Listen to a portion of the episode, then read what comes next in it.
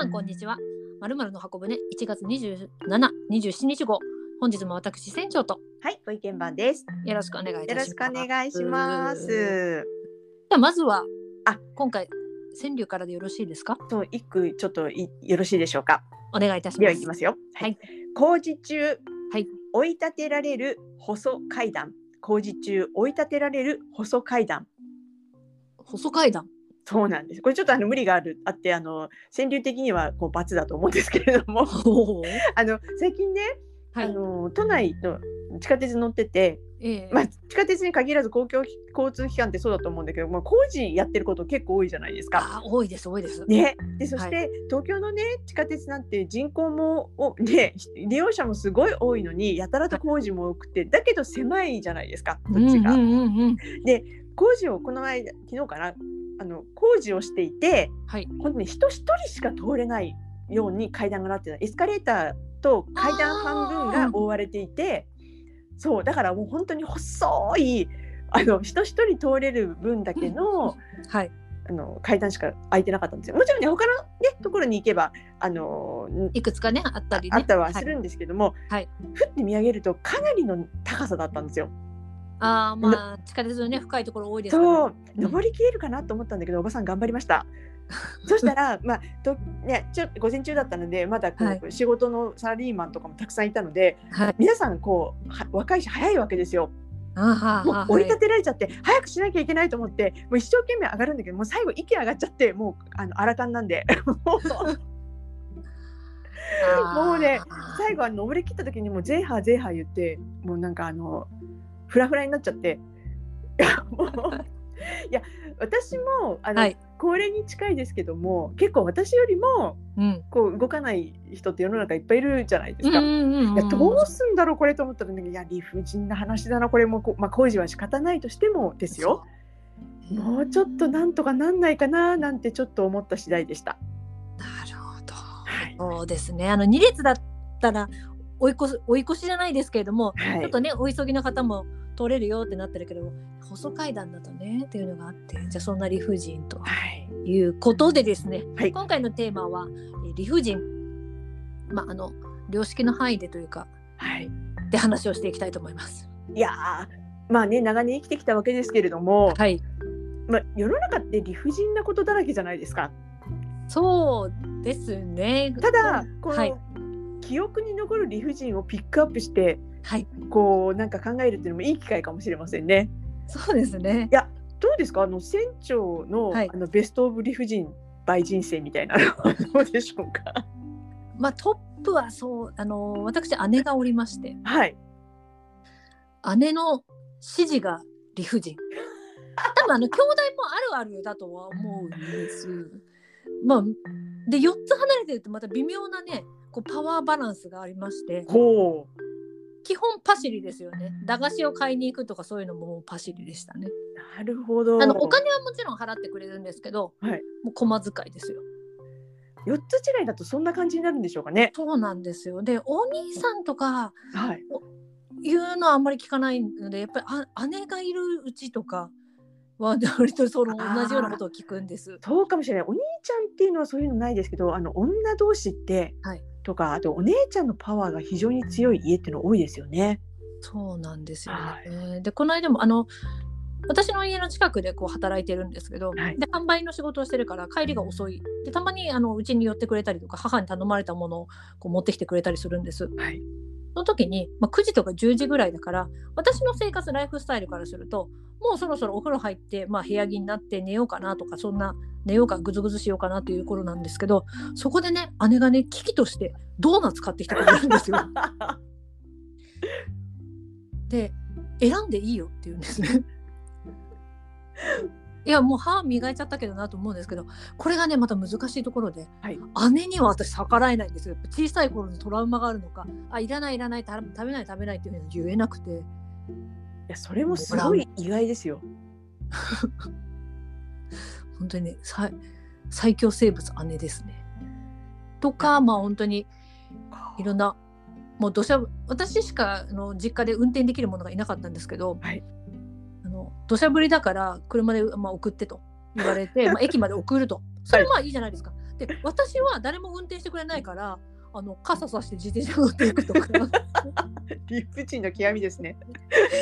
いうのがどうどうなんだろうなというふうに思ったりはするのがまああげればもうキリがない理不尽です。あ、お姉さんの存在そのものがもうはい理不尽。理不尽生まれた時からいる理不尽。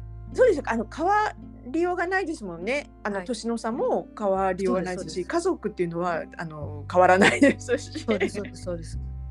パワーバランスも死ぬまで変わらないっていうところで、そうですそうです。っていうのでもうまあね長生きしてほしいものの、はいもう一生近くにいる理不尽です。なるほど。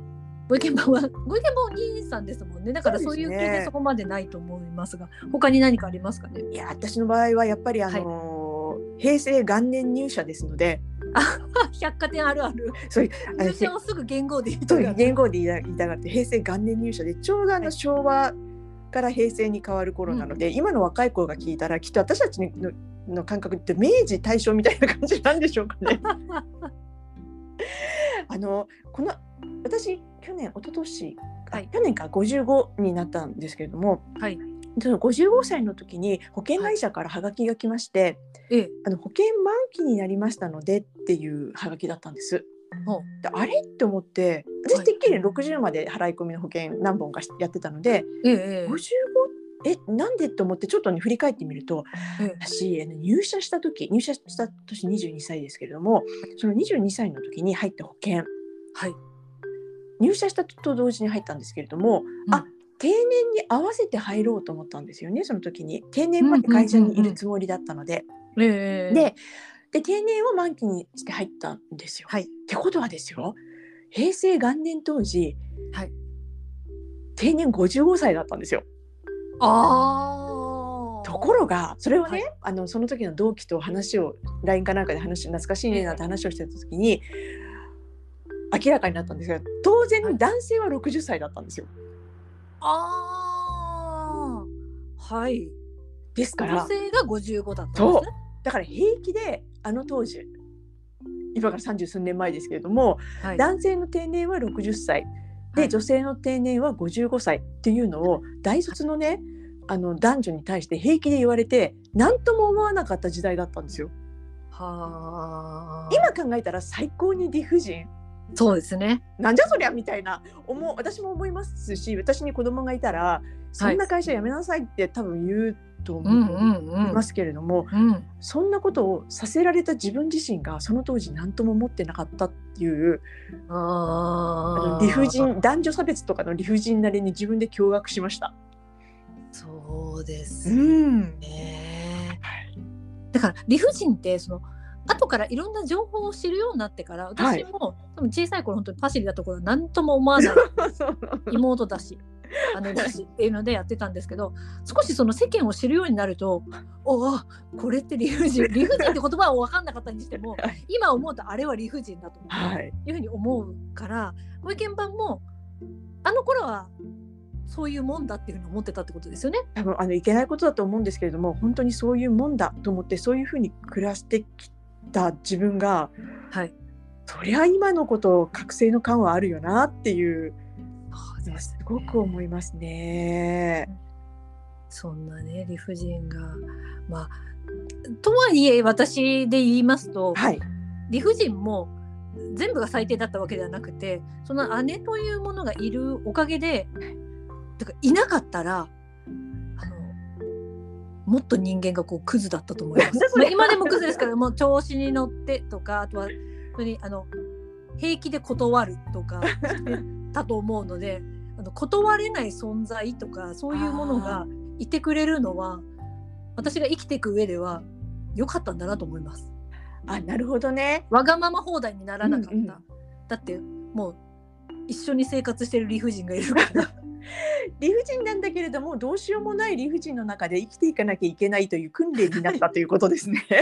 そうですいやーでもねそれを言うと私もそうかもしれない。てか最近ね、ほら差別区別とか、まあうん。まあ、敵とかね競争とかをなくしましょうみたいな感じで、はい。学校とかでもなんかこう徒競走でうん。順番つけるのやめましょうとかね、はい。成績張り出すのやめましょうとかはい。あの合格発表も新聞に載せないようにしましょうみたいな、うんなんかそういう、まあ、それいいと思いますよ。いいいいとは思うんですけれども、はい。まあ、世の中はい。そういうふうになんかこうね守られて生きて守られてっても当然の権利ではあるんですけどもそうです生きてね。くるとでも世の中こう時代が30何年あれから私もねあの入社してから経ちましたけれども、はい変わっても結局男女差別はあるしうん。結局いろんなパワハラセクハラはあるしってそうですね。考えた中でなんだろうこう免疫力みたいのはうん理不尽ながら少しつけられた方が自分が快適に過ごせたなっていうのは、うん。本当はこんなこと言っちゃいけないのかもしれないけどあるかもしれないです。体制みたいのはつけられたなっていう。そうですね、うん。それでもあるかもしれない。あのルッキズムだなんだっていうふうに言ってね。もう確かにそういうのも分かるんですけれども、とはいという反対にミスコンがあったりとかうんうんうんうん。あったりするとえ理不尽もう満載じゃないかっていう 理不尽っていうかその何？区別差別みたいなのが満載じゃないかっていうふうに思ってたりするのでそこを上手にこう受け入れてとかあとはその免疫をつけてどう生きていくか特にね学生から社会人になった時にね多少体制があった方がいいなっていうふうに私も人生生きてて思いますから姉に感謝です最終的には。男女差別に感謝はとまではいかないんですけれども、まあ、もちろんねなんかそういうことが理不尽だと思うからこそ変えていかなきゃいけなかったりとか、頑張んなきゃいけなかったりとか、まあ、うん。努力しなきゃいけないみたいな、こううん。改善みたいのに理不尽もねつなげていくパワーになるかなと思うと、なんか理不尽って必要悪そう、うん、かなっ。ていうのはちょっと最近思うのは年を取ったせいからでしょうだからでしょうか。はいえー多分理不尽のその渦中にいる人たちはそこまで思えないかもしれないですけども、ねそうですねまあ、少しその俯瞰するとそれはあるかなと思いますね。えーとすると私そのかっこいい大人の23条でパパッと言っちゃいますけど理不尽をポジティブに受けら受け入れられる人おがいいのかなと思いました。あのネガティブに、まあ、受け止め方によってもう全然次にねつなげるのが変わってくると思うとしたらね。えだって今もう写真修正できますとかたくさんあるじゃないですか。はいはい。ねえ私たちの学生の頃なんてもう当たり前のように白目だったりとか二重顎だったりとかそんなのばっかりが何ですかあのフィルムカメラから後から出てきて、っていうのがあったりしたけどありました。それはそれでねいい思い出だったりするわけですから。で今の子ねなんかすごい気に入るなんかショットまでこう修正をかけるそうですね。ね。どうなんだろうっていうはまあそれがね世代間のギャップなのかもしれないですでもそれは現実の自分じゃないですからね。なんかこうね。こう改めてこう自分のこう本物の姿に気づいた時にはい、やっぱりこうやっぱり体勢はつけておくべきだと思うんですよね。そうですね。自分そのベースで1を見てちゃんと捉えてから違そうそうそう。うものを見てねはい。そうなりたいとかだったら何か他の頑張ってみるとかするのが必要なのかもしれないというふうに思いました。ありがとうございます。はい。はい、後半です。あの一品コーナーなんですけれども、ちょっとねいいものが見つか皆様にお伝えしたいものが見当たらないので、今回もお休みさせてください。はいで。はご意見番のコーナーです。お願いします。占いコーナーなんですけれども、はい 今日はですね、あのーね日程的にもですね、はいこういよいよ2023年2月4日から新しい年水のとうさぎ年っ水野とうさぎ年。ていうのが始まりますので、はい、ちょっとね、あのーそんな話をしたいなというふうに思います。お願いします。で毎年の話なんですけれども、はいまあ、新年明けましたら、はい恵方参りああありましたありました。はい、で2022年の恵方は、あの前回前回とか1年前にご紹介した通り、北北西だったんですが今回はですね、なんと真逆南南東やや南。南南東やや南。ね限りなく南に近い。はあ。東です。東あとね、本当に南に限りなく近いちょい東。南東ですね本当に。あ南かなと思うけどちょっと東にずれてるみたいな場所あそれぐらいいのご東みたいな感じなんですね。ですのであのあちこち方位でかなり細いラインになると思うんですけれども、あーこちらの方をあの調べて恵方参り行っていただきたいと思うんですが、まあこれあの前回もねご紹介したんですが恵方というのははいその年の福徳を司る神、えー年神様が1年間滞在する方位なんですね。うんうんですので年明けてからすぐ別に行かなくても、まあうん年内に行ってあの、うんお参りするといいとはされています。うんはい。はいそれがみ今年は南南とやや南の方向ですよということでございます。はい。ただね、はい。こう絵本はそこなんですけどもものすごい細いのでしかもうん。南の方なので、あの関東でも関西でも住んでる方、南の方ってあんまりこうね神社仏閣探すの結構難しいじゃないですか。うん割とすぐ海みたいな感じでね。はい。でそこでですねもう一つはい。絵本ではないんですが、はい。とっても木っぽい、はい。北おお前回あの少し予告してたのですね。はい。はい。ですので北も1年間、とってもあのいい方位でございますので、はい。そちらの方の旅行計画をねこう1年間あこっちの方お行って思った時にぜひ北の方、まあ、久しぶりに北がね木っぽいに回ってきてますのでうんうん。ねなかなかいいかなと思いますので、まあ、恵方と合わせて考えておいてください。はい。で恵方はねこう恵方巻きを食べるなんていうのが有名ですけどあれはね商売人が考えたものですので、まあ、食べる食べないはご自由にしていただいて。はい。でできるだけあのこれはですねいつも行ってる神社仏閣でなくても結構ですので、はい。あのできるだけ遠くの方が効果は上がります。南南とただでさえねはい。難しいのです、できるだけ遠いっていうのももうさらに難しいですね。そうですよ。ですのでちょっと私はあの個人的に調べたんですけれども船長の場合は、はい。あの千葉の勝浦とか、もういすみ市あたりのもうあの海岸きわっきわなところまで行ってください。あそこ限界ですから。あよく言われてるあのチーバくんの足っていうやつですね。千。葉区の足のところに、あの見つけていっていただきたいなというふうに思うんですが、頑張ります。まずですね基本750メートル以上、750メートルはい以上。、できれば2キロ以上離れている方が効果はアップします。で、はいお参りの仕方なんですが、はい。願い事は欲張らず一つだけはいでできればですね住所と名前を声に出していった方がいいんですがちょっと恥ずかしいですので心の中で結構です。そうですね。でそしてですねあの願いが叶った場合はお礼参りは必ず行ってくださいおお。という3つだけなんですが、はいもっと運気アップする方法これ実はですね、はい。占っていいですかっていうあのテレビ番組でもあの木はい下レオンさんという人が紹介してたんですけれども、ええええええ。これお釈迦様のポーズをするといいとされています。おどんなポーズですか？はい右手を右手を。に指さあの人差し指を出してこう天をはい指さすように右で お天を指さしてください右手で、はい。ピンって伸ばしてピンと伸ばすんですね。はい、ピンと伸ばしてください。で左手もピンと伸ばして指をさして、地面をさしてください。はい。とっても恥ずかしい。住所を言いながら。そうです。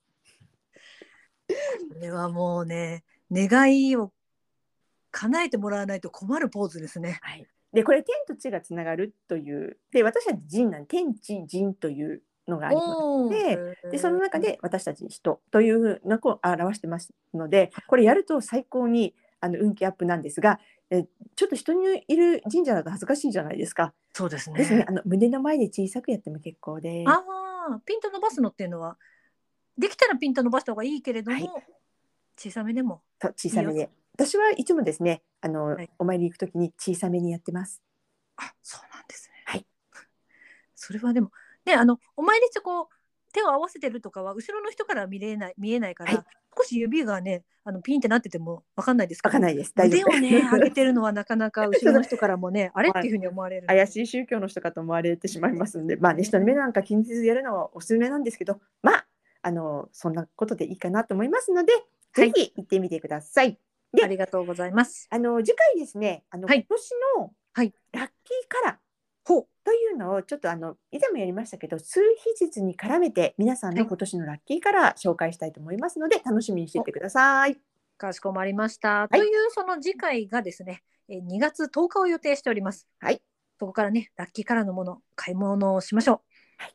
はい。そして、えー次回のテーマは今のところ、習い事。習い事事。今までやった習い事、これからやりたい習い事を含め、えーご意見番と船長の今年の抱負などをお話ししていきたいと思っております。はい。ではまた次回皆様とお会いできることを楽しみにしております。さようならさ。よなら。